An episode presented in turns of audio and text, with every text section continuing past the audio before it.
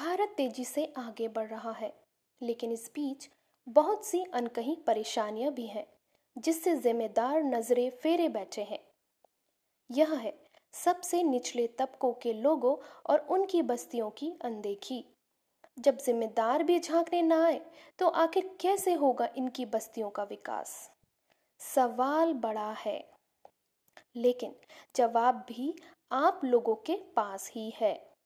बस्ती की परेशानियों को दूर करने का सबसे अच्छा रास्ता है कि बस्ती के लोग खुद आगे आए और मिलकर बनाए बस्ती विकास समिति।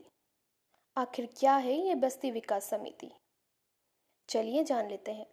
बस्ती के ही रहवासी आपस में मिलकर बनाते हैं बस्ती विकास समिति, जो बस्ती की समस्याओं को हल करने के लिए आगे आती है और ज़रूरतों को पूरा करने के लिए काम करती है। इसमें कैसे काम होता है? नियमित बैठक के ज़रिए बस्ती के मुद्दों पर चर्चा होती है। समिति, बिजली, पानी सफ़ाई जैसी अहम जरूरतों को पूरा करने के लिए ज़रूरी कदम उठाती है। सड़क और ड्रेनेज जैसे सुविधाओं के रख रखाव का ध्यान रखती है। साथ ही बस्ती में स्थित आंगनवाड़ी, स्कूल, स्वास्थ्य सेवाओं और सामुदायिक भवन की देखरेख करती है। ज़रूरत होने पर संबंधित विभागों से सहयोग लेती है। समिति द्वारा स्थानीय और बाहरी सहयोग से वित्त संसाधन जुटाने की कोशिश भी की जाती है। बस्ती में यह ज़िम्मेदारी कौन संभालता है? बस्ती के ही रहवासी मिलकर बनाते हैं अपनी समिति।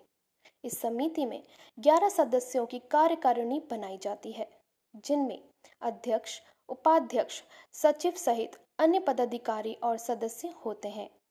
यह बस्ती के सभी लोगों के साथ बैठक करते हैं और समस्या के हल के लिए जिम्मेदार अधिकारी या जनप्रतिनिधियों से मिलते हैं।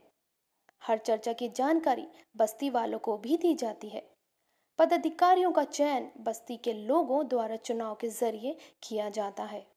इसमें उस व्यक्ति को चुना जाता है जिनमें विशेष गुण हो, जैसे कि नेतृत्व क्षमता, सामूहिक स्वीकार्यता, यानी जिसे पूरी बस्ती के रहवासियों का समर्थन हो, सेवा भाव, सभी को साथ लेकर चलने की भावना, बस्ती विकास की प्रबल इच्छा शक्ति।